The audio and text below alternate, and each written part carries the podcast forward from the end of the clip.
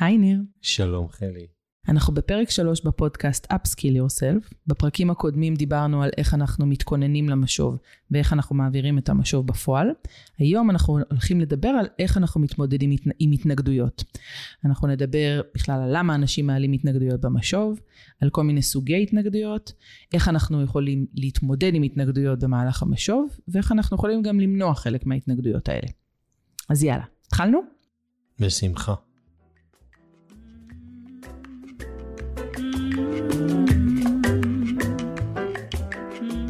אני לא סתם שמח עם הפרק הזה, זה פרק שהנושא שלו בעיניי הוא גם סופר חשוב, אבל הוא גם מאוד מרתק. כל נושא ההתנגדויות uh, שנוי במחלוקת. Uh, רוב המנהלים אוהבים משובים חלקים.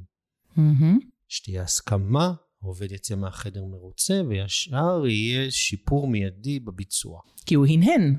אה, או חייך. Mm-hmm. הוא אמר לי, אתה צודק, נכון, באמת אני צריך לעבוד על זה. בול. ואני כמנהל מאושר.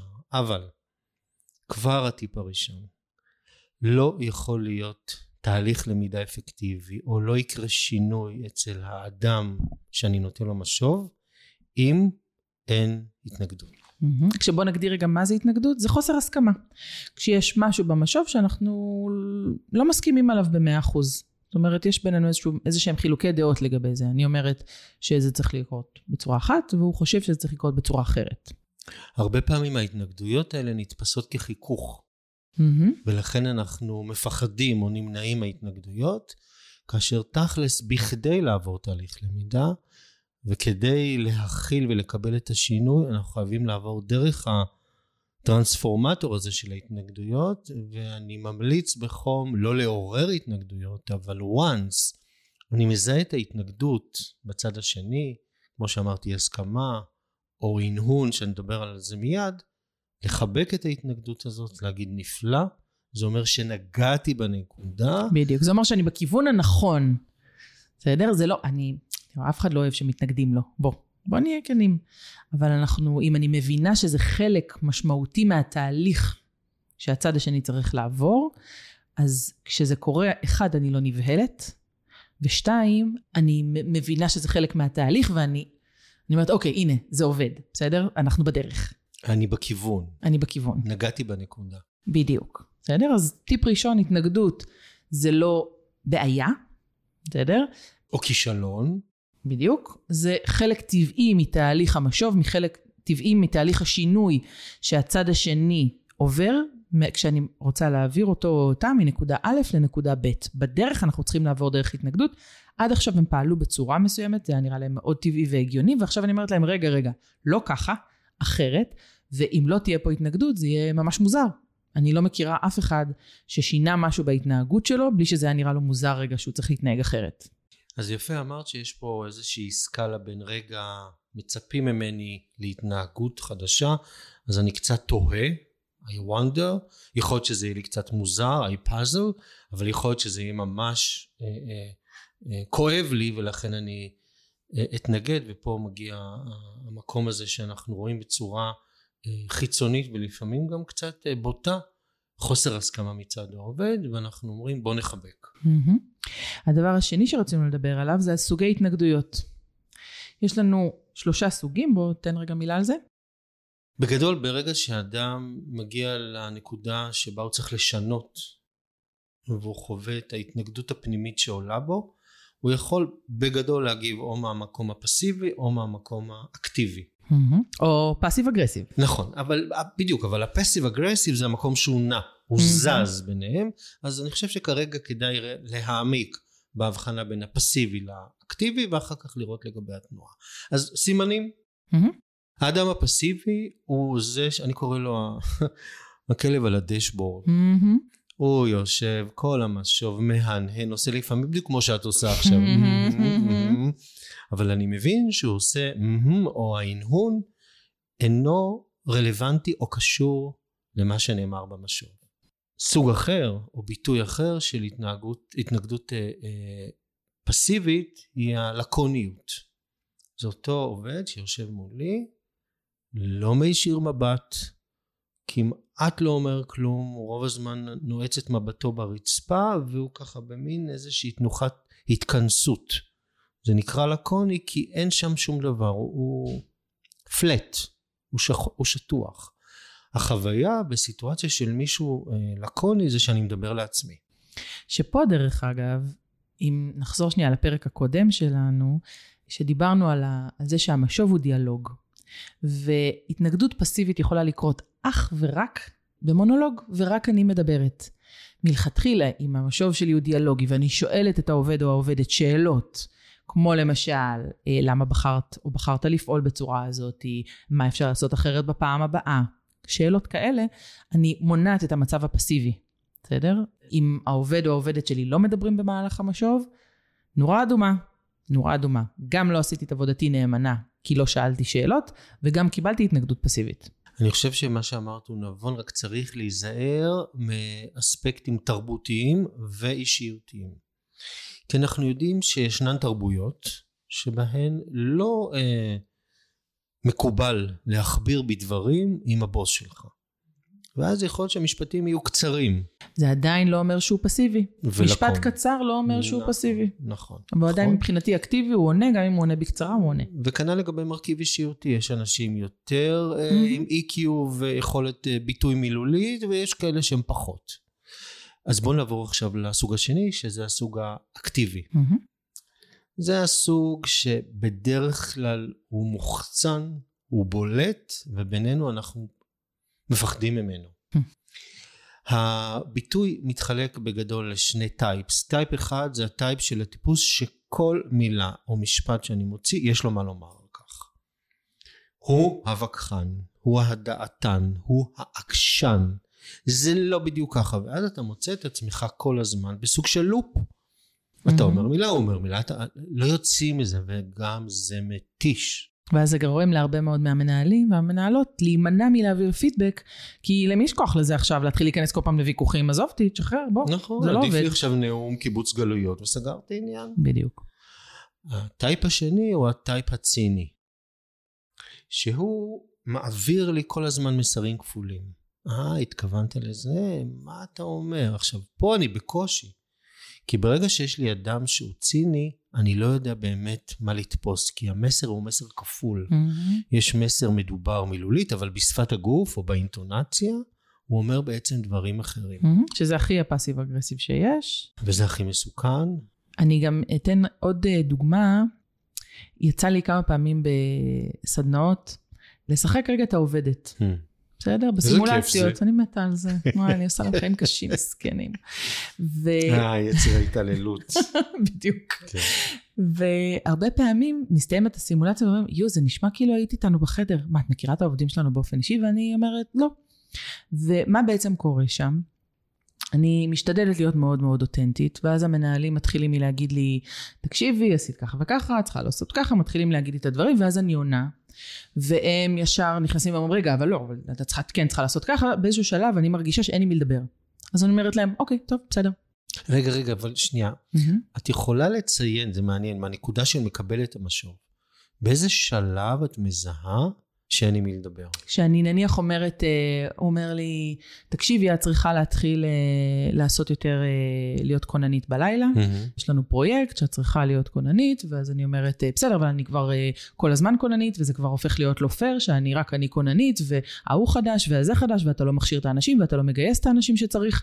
והוא אומר לי, כן, את יודעת, זה המצב, וזה מה שצריך לעשות, וצריך שתתגייסי, וכאילו אתה אומר, אוקיי, סבבה, הוא חזר על אותו דבר שהוא אמר קודם, הוא לא שינה משהו באיך שהוא mm. דיבר אליי, הוא לא הוסיף לי מידע, הוא גם בטח לא אמר לי שהוא מבין משהו ממה שאני אומרת, ואני מבינה שאין לי עם מי לדבר, אז אני אומרת לו, טוב, אוקיי.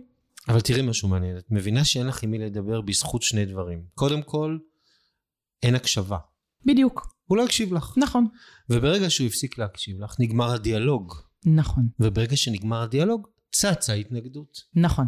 כי אני בדיוק בשלב הזה מבינה שהוא, אני מדברת ואני כאילו מדברת לקיר. עכשיו, הוא מרגיש את אותו דבר כלפיי, כעובדת שלו, אבל אם הוא המנהל, או היא המנהלת, הם המבוגר האחראי, והם צריכים לנהל את הסיטואציה. בסדר? ואז בדרך כלל כשאני אומרת, טוב, בסדר. אז הוא אומר לי, טוב, אני רואה שזה לא בסדר. אמרת לו, אוקיי. ואז מנסים עוד פעם לדובב אותי, אבל בכל מקרה, ואז עוד פעם חוזרים ללופ הזה, ובאיזשהו שלב אני אומרת, טוב, בסדר, הבנתי, סבבה. אני אהיה כוננית ואני אעשה מה שאני רוצה, ובראש שלי עולה, טוב, אני הולכת להתחיל לחפש עבודה. העיקר עזוב אותי בשקט. בדיוק, די, כאילו הדיאלוג הזה באמת מיותר.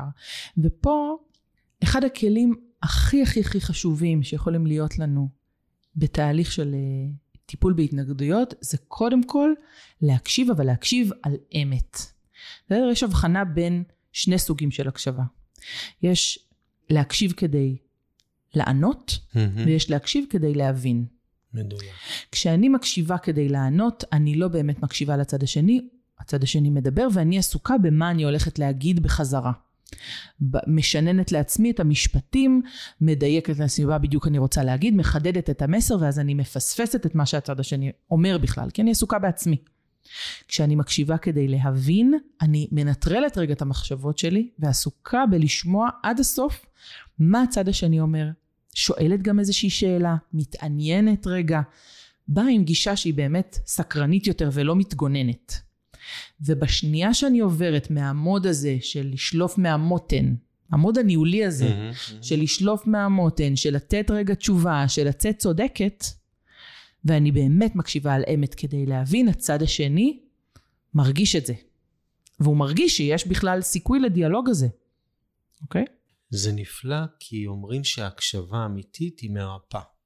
Mm-hmm. ואז את אומרת, ההקשבה היא חלק מדיאלוג. אני מזהה כרגע סוג של התנגדות שצצה אצל העובד, אני מקשיבה לו באמת, מקשיבה להתנגדות, מפנה לו מקום, מפנה להתנגדות מקום, בואו נהיה יותר מדויקים, מכילה אותו. עכשיו, פה נראה לי קורה משהו מאוד מעניין, כי ברגע שאני מכיל את ההתנגדות, היא מתמוססת. מכיל, אבל אני גם צריכה רגע להביע את זה. אני אתן רגע עוד דוגמה, בסדר? עוד דוגמה מסדנה, מנהל שאתה שומע אותו מדבר, כאילו, בא לך, לא יודעת מה, לחבק אותו. בסדר? אנחנו מדברים על התנגדויות. ואז הוא מסביר שזה כמו שהוא הלך ל- לעשות קורס הנחיית הורות, קורס כזה בהורות, כן. שמסבירים שאתה צריך להקשיב עד הסוף לילד, ולהכיל, ולהביע אמפתיה, ולהסביר מה הבנת. והוא כאילו אומר את כל הדברים שבעצם צריכים לעשות גם עם העובדים. אותו דבר בדיוק, והבן אדם כאילו ברמת הידע, 100. מגיע לסימולציה, אפס הקשבה. וואו. אפס הקשבה. הוא לא מצליח לצאת רגע מעצמו, הוא כל כך במקום המתגונן, כי הוא יודע שמשהו לא בסדר גם בהתנהלות שלו, והוא מפחד שהעובדת שלו, זאת עם הכונ... הכוננית, שלא רוצה להיות עוד כוננית, הוא מבין שהסיטואציה בעייתית, והוא חושש מהסיטואציה. אז את אומרת שבכדי שאני אוכל להכיל מישהו אחר, אני צריך להיות בטוח בעצמי. כדי שאני אוכל להכיל מישהו אחר, אני צריכה שהדלי שלי יהיה מלא. מה זה אומר למלא את הדלי? יש ספר של אה, תום ראט ודונלד קליפטון, שנקרא למלא את הדלי, ומדברים על זה שלכל אחד מאיתנו יש דלי בלתי נראה, הוא מתרוקן והוא מתמלא כל הזמן, בהתאם למה שעובר אלינו, לחוויות שלנו ולדברים שאנשים אומרים לנו. זאת אומרת שמישהו נותן לי עכשיו הערכה, הוקרה, נותן לי פידבק חיובי, אני מרגישה שעשיתי משהו טוב, הדלי שלי מתמלא. וכשנותנים לי פידבק שלילי, או שאני מרגישה שאני נכשלת, הדלי שלי מתרוקן. אז כדי שאני יוכל להכיל מישהו או משהו, הם מסבירים שהדלי שלי צריך להיות מלא. סתם למשל בתקופת הקורונה, בסדר? שהייתי עם הילדים והייתי צריכה להכיל אותם כל הזמן, בסופו של דבר הרגשתי שהדלי שלי לאט לאט מתרוקן והיה לי פחות יכולת להכיל ולהיות סבלנית, כי לא היה לי מספיק דברים שימלאו לי את הדלי מסביב. בסדר? אז אני כמנהלת צריכה לוודא שהדלי שלי מלא, שיש לי יכולת להכיל עוד מישהו או משהו, בסדר? כי אם הדלי שלי ריק, אני אהיה מאוד במקום uh, מתגונן, מאוד במקום uh, אוטומטי, בסדר? עם פחות יכולת הכלה. זה אומר שאני צריך להתחיל את המשוב, או לפני שאני מתחיל את המשוב, עם איזושהי מודעות עצמית. Mm-hmm. היכן אני באמת נמצא כרגע, אפרופו מודל הדליל המלא. אני גם הייתי מציע בכנות לבדוק מה קורה ביחס האישי שלי אל אותו עובד. Mm-hmm. לפעמים דברים בתת מודע, אפילו בלי שהתכוונו, אם יש עובד שאני פחות מחבב או קצת כועס עליו, זה יצא החוצה ויעורר התנגדויות. Mm-hmm. כל הנושא הזה דורש הרבה הרבה התבוננות עצמית ומודעות עצמית תוך כדי המשוב, ויקירתי, זה מורכב, זה לא נכון. פשוט. זה נכון, הרבה פעמים, במיוחד עם עובדים ועובדות שיש לנו מערכות יחסים ארוכות טווח איתם, אז יש לנו, יש לנו היסטוריה, ודברים כבר קרו, ולפעמים זה מעורר אה, הרבה מאוד אמוציות, ולפעמים זה גם קצת יוצא מפרופורציה. בסדר? ולכן לפני שאני אעביר פידבק כזה, אני צריכה לעצור שנייה, לנשום עמוק, לחשוב מראש מה בדיוק עצבן אותי, מה הכעיס אותי בהתנהגות. אני מזכירה להפריד בין עובדה לפרשנות, לשאול את עצמי מה ראיתי או שמעתי מהעובד שלי או מהעובדת שלי שגרם לי לחשוב שהם מזלזלים, לא מספיק, אה, לא יודעת מה, מתעניינים או whatever. ומהמקום הזה, כשאני סגורה על מה אני רוצה להגיד ואיך אני הולכת להגיד את זה, להגיע למשוב. וכשכבר עולה התנגדות, אחרי שהקשבתי באמת, על אמת אבל, הקשבתי כדי להבין מהצד השני מה מפריע או מה לא מתחבר, לפני שאני ארוץ לפתרון ואני אסביר רגע את נקודת המבט שלי, אני חייבת, חייבת, חייבת להגיד איפה אנחנו חושבים אותו דבר, איפה אני מסכימה עם הצד השני, או איפה אני מבינה מהצד השני את נקודת המבט שלו. למשל, אם אני דיברתי על זה שיש לי קושי עם זה שאני כוננית יותר מדי פעמים במהלך השבוע וזה מכביד עליי, אני לגמרי יכולה כמנהלת להגיד, את צודקת שאת באמת הרבה יותר כוננית ממה שאת צריכה, וזה מתיש, וזה, אני רואה שזה קשה לך. ואני גם מבינה את התסכול שלך בזה שאת יודעת שבכמה חודשים הקרובים זה לא ישתנה עד שהעובדים החדשים ייכנסו לתפקיד. הכלי שכרגע הצעת נקרא אמפתיה, mm-hmm. והוא באמת כלי שבעזרתו אני מייצר איזשהו מכנה משותף, איזושהי שותפות גורל עם העובד, ולפעמים זה כל מה שצריך בכדי למוסס את ההתנגדות, שהוא ידע ויבין שהוא לא לבד ואני איתו. Mm-hmm. אני רוצה רגע להגיד משהו קצת קיצוני. והיה ועשינו כל מה שיכולנו, והדלי היה מלא והכל היה בסדר, ובכל זאת הגענו לסיטואציית התנגדות קיצונית, קרי, אני לוקח רגע שוב את ארבעת הסוגים, התעקשות בלתי נלאית על הפרטים, או שהוא ציני בלי הפסקה, או שהוא רק מהנהן ולא עושה שום דבר מעבר לזה, או שאין nobody home, מה שנקרא, הוא לקוני לחלוטין, לא להתבייש לעצור את המשוב. Mm-hmm. כמובן אחרי שניסינו לעשות את כל מה שביכולתנו, כי להמשיך משוב בסיטואציה כזאת קיצונית, זה חסר טעם ולא אפקטיבי. מצד שני להגיד, חלי, תראי, אני מרגיש שאנחנו כרגע תקועים. המשוב לא זז, לא מגיע לשום מקום, אנחנו לא מסכימים כרגע, לא משנה על מה, ידע, מיומנויות או תפיסה. בואי נעצור, נישן לילה. נפתח יומנים, נקבע לנו משוב חדש מחר, mm-hmm. ונמשיך. לקבוע משוב חדש מחר הוא קריטי. כדי שהעובד יבין שיש לנו uh, התעקשות, או אנחנו אסרטיביים לגבי התהליך. Mm-hmm. אני גם חושבת שזה בדיוק האיזון הזה בין המקום שבו אני כמנהלת אמפתית mm-hmm. לבין הצבת הגבולות. מי... כי האיזון הזה הוא איזון מאוד מאוד דק. כי מצד אחד אני מבינה לחלוטין את הקושי, את האתגר, את התסכול, את הבעיה, את מה שקורה, ועם ההבנה הזאת שלי, אני גם, יש דברים שהם, אה, שהם צריכים לקרות. צריך להיות כונן, מישהו צריך להיות כונן, בסדר? אז אה, האיזון הזה הוא איזון חשוב. שמצד אחד אני מבינה לגמרי, מצד שני, בוא נבין מה מותר, מה אסור, או מה חשוב לי שיקרה או לא יקרה. אני חושב שהוא קריטי, כי גם העובד מצפה ממני להוביל אותו.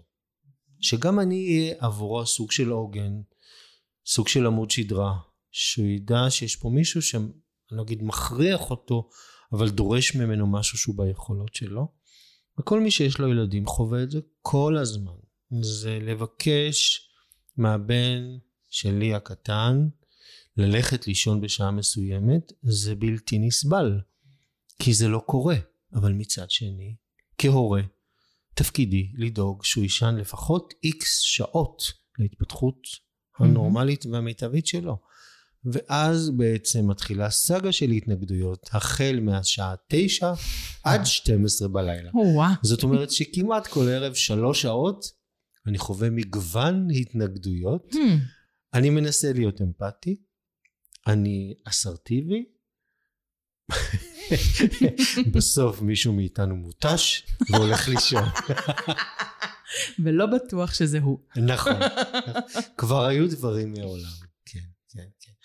אבל אין מה לעשות, אנחנו יודעים שמערכת יחסים עם אה, עובד היא משולה, או מדומה למערכת יחסים בין הורה לילד. אז כן, תנסו בבית, מומלץ בחום. לגמרי. אז אם אני רגע אסכם עד כה, דיברנו על זה שהתנגדויות זה משהו שאנחנו צריכים, אה, לא יודעת אם לחבק, אבל לפחות לא להיות מופתעים שההתנגדויות עולות, ולדעת שזה חלק טבעי מתהליך שינוי התפיסה שעובר על העובד או העובדת שלי. דיברנו על סוגי התנגדויות של התנגדויות פסיביות או אקטיביות, דיברנו על זה שאנחנו לפעמים יכולים להיות הסיבה להתנגדות, בגלל איך שאנחנו בעצם מעבירים את המסר שלנו, ודיברנו על זה שכדי שאנחנו נוכל להתמודד עם ההתנגדויות בצורה מיטבית, אנחנו צריכים קודם כל להקשיב עד הסוף על אמת, להקשיב כדי להבין ולא להקשיב כדי לענות. להביע אמפתיה, להסביר מה הבנתי, גם אם זה אומר לחזור רגע על הדברים שהעובד או העובדת שלי אמרו כדי לוודא ש... או להוכיח להם שהבנתי מה הם אומרים ואיך הם מרגישים, ובמקביל להציב גבול מאוד מאוד ברור מה בסדר ומה לא בסדר, ולהיות אסרטיביים. אני רוצה להוסיף או להזכיר את שש טכניקות השכנוע שדיברנו עליהן בפרק הקודם. בעזרתן אה, עשינו שינוי תפיסה, והן מצוינות ורלוונטיות גם להתנגדות במהלך משוב. זאת אומרת שאחרי שהבעתי אמפתיה ואמרתי שאני מבינה את הקושי, או אני מבינה מה בדיוק מפריע לעובד או לעובדת, אני מתחילה לעבור על מודל שנה דעת. אחלה, בוא נעשה תרגול פה בלילה. יאללה. את תהיה כמובן העובדת. ברור.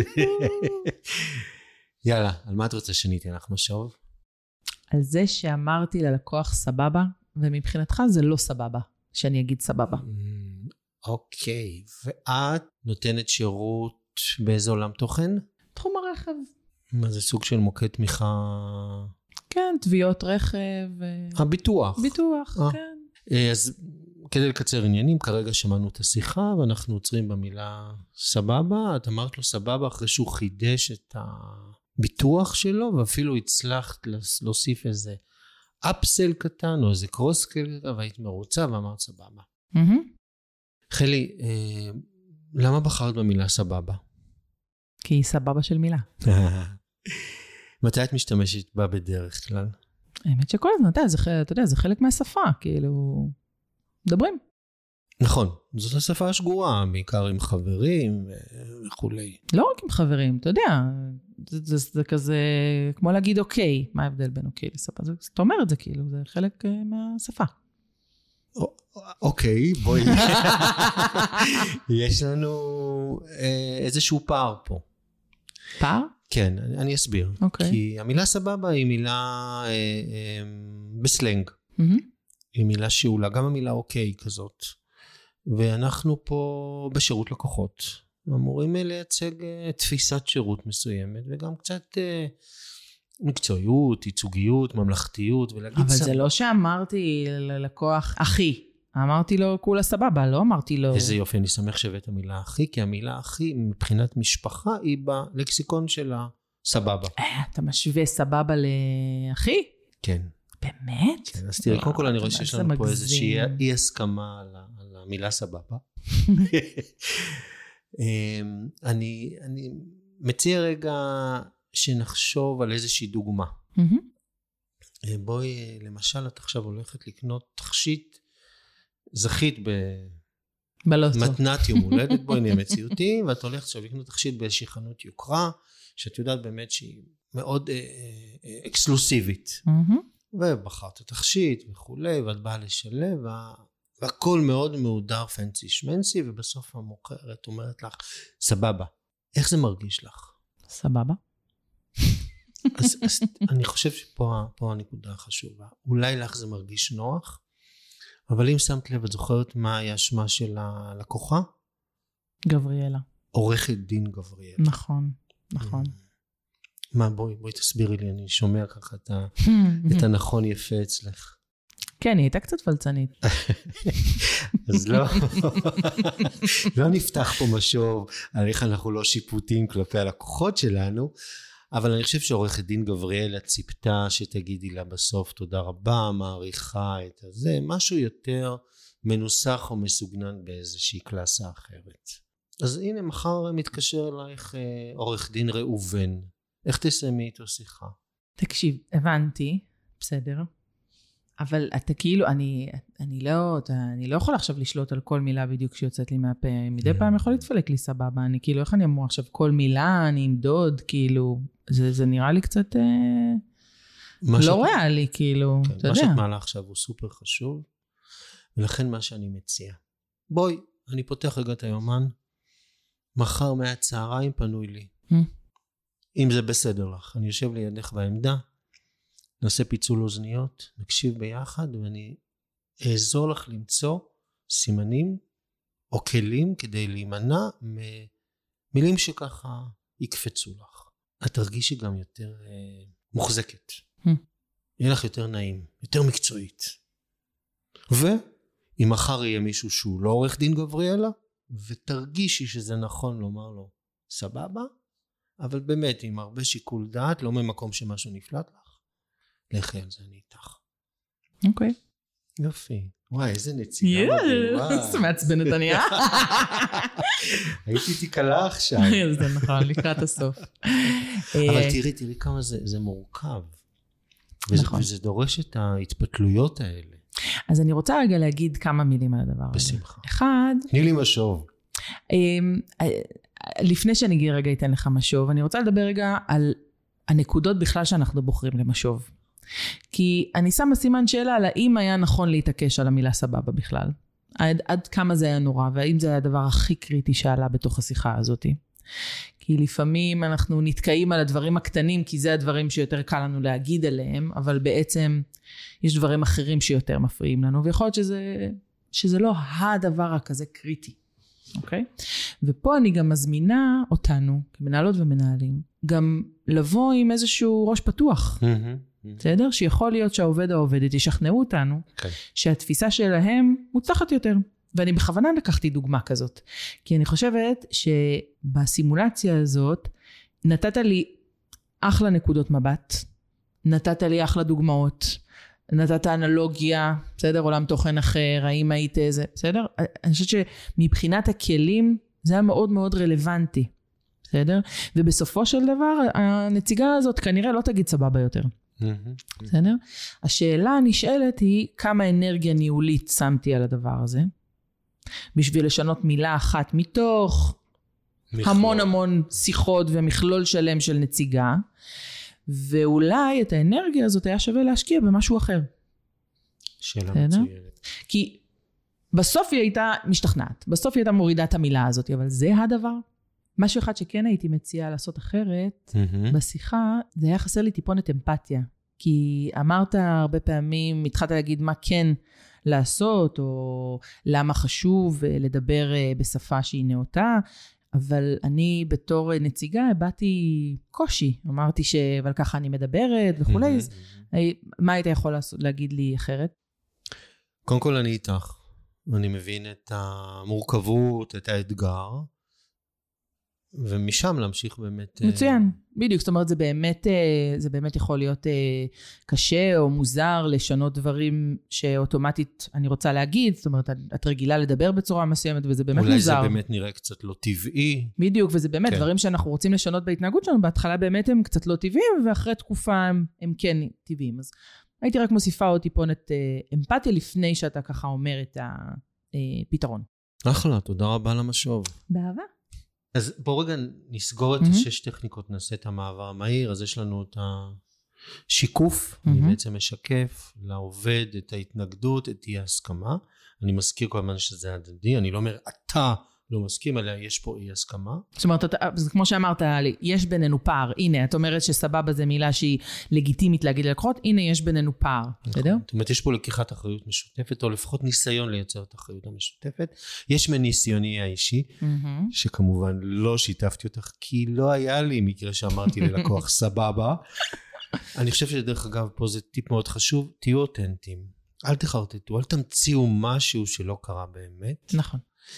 אה, יש את ההצגה של האנלוגיה, כמו שעשינו עם חנות התכשיטים היוקרתית. מהמם. לאחר מכן יש דוגמאות ותוצאות, במקרה הזה זאת השיחה שהשמענו, שמענו, האזנו לה, או עורך דין גבריאלה, זו דוגמה ותוצאה. ואולי אם, אם ניקח רגע את הדוגמה והתוצאה, יכול להיות שאם היא הייתה, לא יודעת מה, משנה משהו בטון של הלקוחה, או פתאום מתנהגת אחרת, או פתאום אומרת, טוב, אני לא רוצה, אז יכול להיות שזו הייתה השלכה לסיטואציה הזאת, בסדר? או אז אני- בסקר שביעות רצון, הייתה נותנת שלוש ולא חמש, למשל.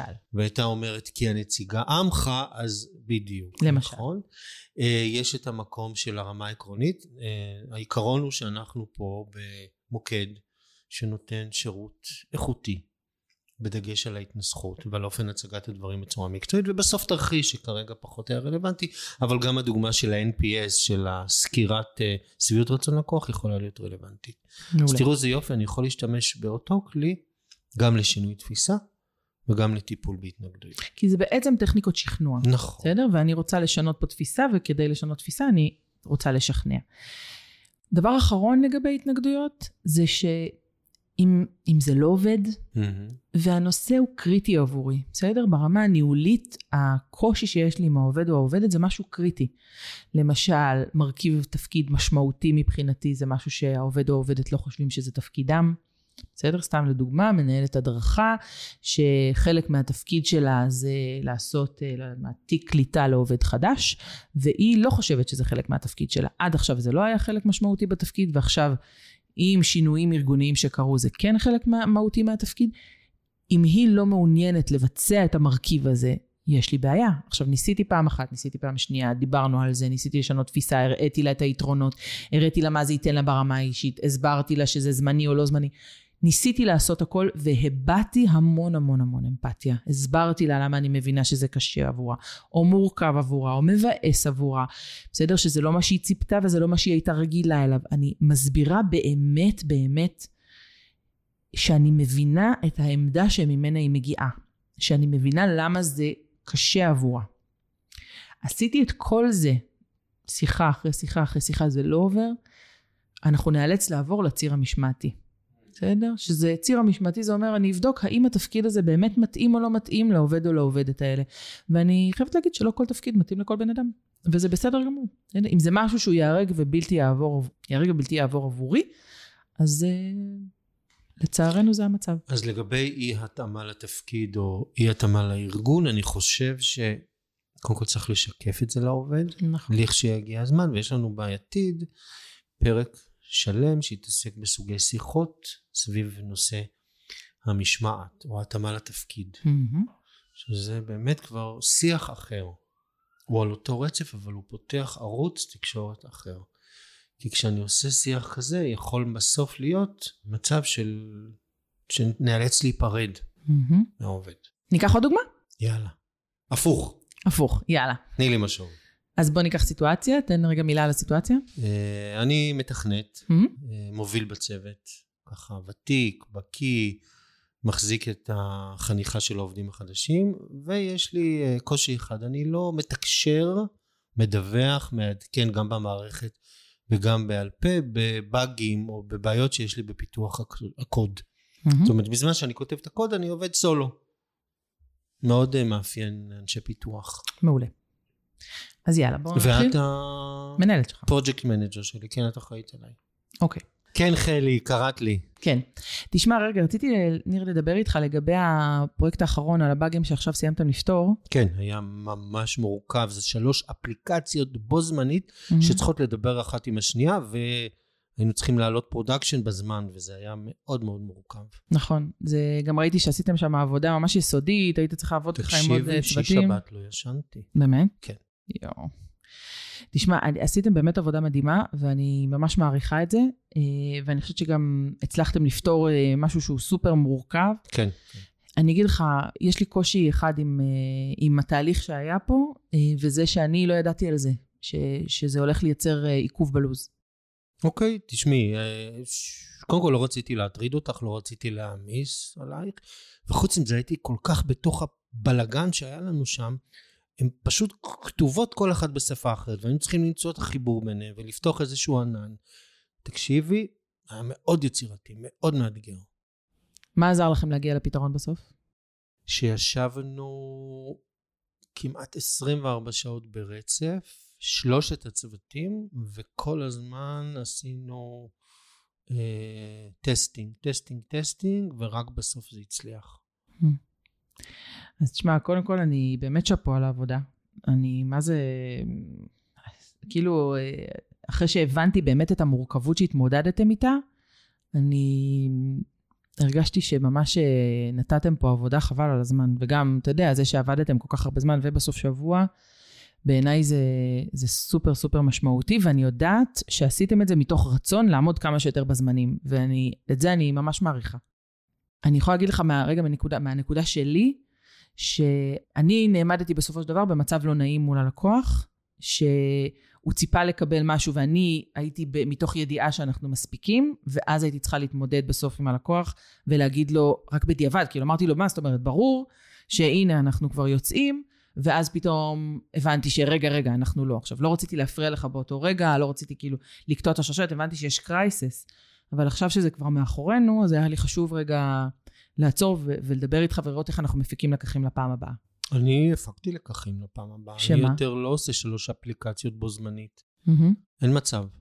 אין מצב. שזה סבבה, או אולי היינו צריכים להעריך מחדש, או כאילו אולי מעכשיו נניח, נעריך מחדש אה, את הזמנים של הפיתוח, כשבאמת מדובר במספר אפליקציות. לא, זה לא רק זמנים, כל המתודולוגיה צריכה להיות אחרת. לא צריך לחכות לרגע האחרון. לא יכול להיות שכל אפליקציה תבנה את המוצר בפני עצמו, ורק אחר כך נחבר ביניהם. אנחנו צריכים לאורך כל התהליך לדבר ביחד בשפה משותפת. אני מסכימה. אני מסכימה, ואני חושבת שזה באמת מאוד מאוד נכון לעשות את זה, ואני חושבת שכשנבנה את הפרויקט מחדש, נכניס ישיבות כאלה, ישיבות סטטוס כאלה של אינטגרציה בפנים, בדיוק, שזה לא יתפוס אותנו בדיוק, ככה מאחורה. צריכים מישהו שיהיה integrator manager. שהוא יהיה ה case manager והוא יעשה את התהליך של החיבור של שלושת האפליקציות, אחרת זה לא יעבוד. אני איתך, אני איתך ואני חושבת שזה חשוב. אני חושבת אבל בינינו, mm-hmm. בסדר? משהו בתקשורת בינינו בעיניי, כן. זה מה שאנחנו צריכים רגע לעבוד עליו עוד. כי לי חשוב לדעת ממך שאנחנו מתעכבים, ובשביל זה גם חשוב, אתה יודע, היו לנו ישיבות סטטוס, ובישיבות אבל סטטוס... אבל איך זה ייראה בעיני הלקוח? אם כל שנייה שיש לנו באג בין האפליקציות, אני ישר אעדכן אותו, זה פשוט יהיה קטסטרופה. אני לא, אבל אני לא ביקשתי ממך לעדכן את אה. הלקוח, ביקשתי ממך לעדכן אותי. לא כל דבר שאתה מעדכן אותי, אני הולכת לעדכן את הלקוח. כאילו, זה לא, זה לא עובד בצורה הזאת. ומה להרוויח מזה? אני ארוויח מזה שאני ידע מה קורה כל הזמן, ואני אוכל, כשאני רואה שיש צורך, לשקף את זה מול הלקוח. זה בדיוק החלוקה בינינו. אתה, מה שנקרא, בתוך על האפליקציות, אני לא מתערבת לך. אני מול הלקוח, אני כאילו בחוצה, בחוצה ובתוך הארגון. ואני בסוף מקבלת את הריקושטים האלה, וגם סוג של גם buffer בשבילך, אני לא, מעולה, לא מעבירה את זה. מעולה, תקשיבי כל יום בשעה חמש, תרימי לי טלפון, ואני אתן לך סטטוס. סגור. האמת שלא חייבים לעשות את זה כל יום, אפשר לעשות את זה אחת לכמה ימים, אבל, אבל אני אגיד לך מה, אני, זה סבבה שאתה שם עליי, ואני מקבלת את האחריות לשים את זה עליי, וככה לבדוק ולעשות צ'ק אין על מה קורה. אבל, אתה יודע, אני גם כן הייתי רוצה שזו תהיה אחריות משותפת של שנינו, ואם אתה מזהה שיש משהו, תן לי איזה הדזאפ, תן לי איזה, איך אנחנו מתעכבים, תן לי איזה משהו. קשה לי מאוד, אני כל כך, את יודעת, אני מכירה אותי כבר, שאני בתוכו, בתוך הקוד, אני שוכח את כל העולם. לפעמים אני אפילו לא אוכל והולך לשירותים. אז בואי, אם לא אכפת לך... אז בואי נעשה שני דברים. נעשה גם אני אעשה לך פינגים, וגם אנחנו נייצר לנו פגישות סטטוס קבועות אחת לשלושה ימים. כן, אבל קצרות, בבקשה, שלא יהיה... עשר דקות מספיק לך? סבבה לך? ברור. סגור. תוך חמש דקות מעדכן אותך בדיוק מה קורה. סגור. יופי. תודה רבה. אני יכול לרוץ ל... אה, רוץ, רוץ. תודה. איך היה לך, ניר? קודם כל, הפתעת אותי בזה שלא נסחפת למעורבות הרגשית שלי, ללחץ שלי. דווקא כל פעם הקשבת, הכלת, ואמרת, יופי. במקביל גם עשית המון ספורט. כל הזמן תמכת בי. אני יודע ש... כמתכנת זה אחד הדברים הכי חשובים. העבודה שלי עבודה שהיא לבד, יש עליי עומס נוראי ופתאום את מפרגנת שזה היה מצוין. אני חושב שגם עשית לי אפרופו ידע מיומנות תפיסה קצת שינוי תפיסתי. הסברת לי משהו שאני לא רואה, באמת אני לא רואה ארגון, אני לא רואה לקוח, אני רואה אפליקציה, אני רואה production, אני רואה coding וזה היה מצוין בעיניי. יופי. אני שמחה, אני חושבת ש... אה, משהו שכן שמתי לב אליו, זה שמצד אחד באמת אה, השתדלתי רגע לנסות להבין מאיפה אתה בא ורגע מה עבר עליך, לפני שאני שמה עליך את הצד שלי, שזה אני חושבת שהיה טוב. מצד שני, הרגשתי שהיו פעמים שאתה הובלת קצת את השיחה, שאתה אמרת, טוב, אז הנה נעשה זה, ואני יכולתי רגע לשאול אותך אולי פה. אז אה, ככה, no to self. יופי. יופי. תודה רבה. תודה. אם יש משהו אחד מרכזי שהייתי רוצה שהמאזינות והמאזינים שלנו ייקחו מהמפגש שלנו היום, זה אחד, להיות במקום מקשיב באמת, להקשיב מתוך כוונה להבין רגע, לנטרל שנייה את המחשבות שעולות. אני יכולה לכתוב לי נקודות תוך כדי שהצד השני מדבר, אם אני רוצה לא לפספס משהו שהיה חשוב לי להגיד, אבל אני באמת נמצאת בנקודה שבה אני מקשיבה על אמת. אחד מהטיפים שאני תמיד אוהבת לתת, זה תישענו אחורה רגע. Hmm. כשאני רוכנת קדימה, אני במוד מדבר, בסדר? גם אם אני מקשיבה, אני במוד של להקשיב כדי לדבר. כשאני מתיישבת, נשענת רגע אחורה, משהו בכל ה-state of mind שלי יכול להשתנות, ואני תופסת את עצמי רגע, בסדר? אז אני עוצרת, נושמת עמוק, מקשיבה כדי להבין, קודם כל, מביעה אמפתיה, מסבירה מה הבנתי, מה נקודת המבט של הצד השני, איפה יכול להיות שאנחנו מסכימים, איפה אנחנו חושבים אותו דבר, בסדר? אני מדגישה את זה ומסבירה את זה בצורה כמה שיותר מפורטת, ורק אז אני נותנת את הפתרון שלי, את התשובה שלי, את מה שאני רוצה להגיד, מודל שאני יודעת, מנסה לשכנע את הצד השני. וחשוב, חשוב, חשוב להגיד שבכל פעם שנחזור רגע, שיהיה תורנו שוב לדבר, כדאי שנתחיל מלהסביר מה הבנו. זאת אומרת, זה לא שפעם אחת אני מביעה אמפתיה ונגמר זהו, הנה, סימן טבעי על אמפתיה, אפשר להתקדם. לא. כל פעם מחדש אני צריכה רגע קודם להסביר מה הבנתי, ורק אז להיות במקום שנותן את המענה. שיר לסיכום? כן, בשמחה. שוב אנחנו מתוך הספר של רחל שפירא כמו צמח בר, והפעם השיר נקרא תאורת חצר. יש משהו עזוב בתאורת חצר, ונעשה דחוף לראות אחד שנעצר. ולו לשתוק איתו מול צבא הכוכבים, כאילו זה לזו היינו ערבים. כל פעם שאתה ניצב גלמוד מול כוכבים, תזכור שזה לזו היינו ערבים. Hmm, מקסים. תודה, ניר. בבקשה, חמי, תודה לך. thank you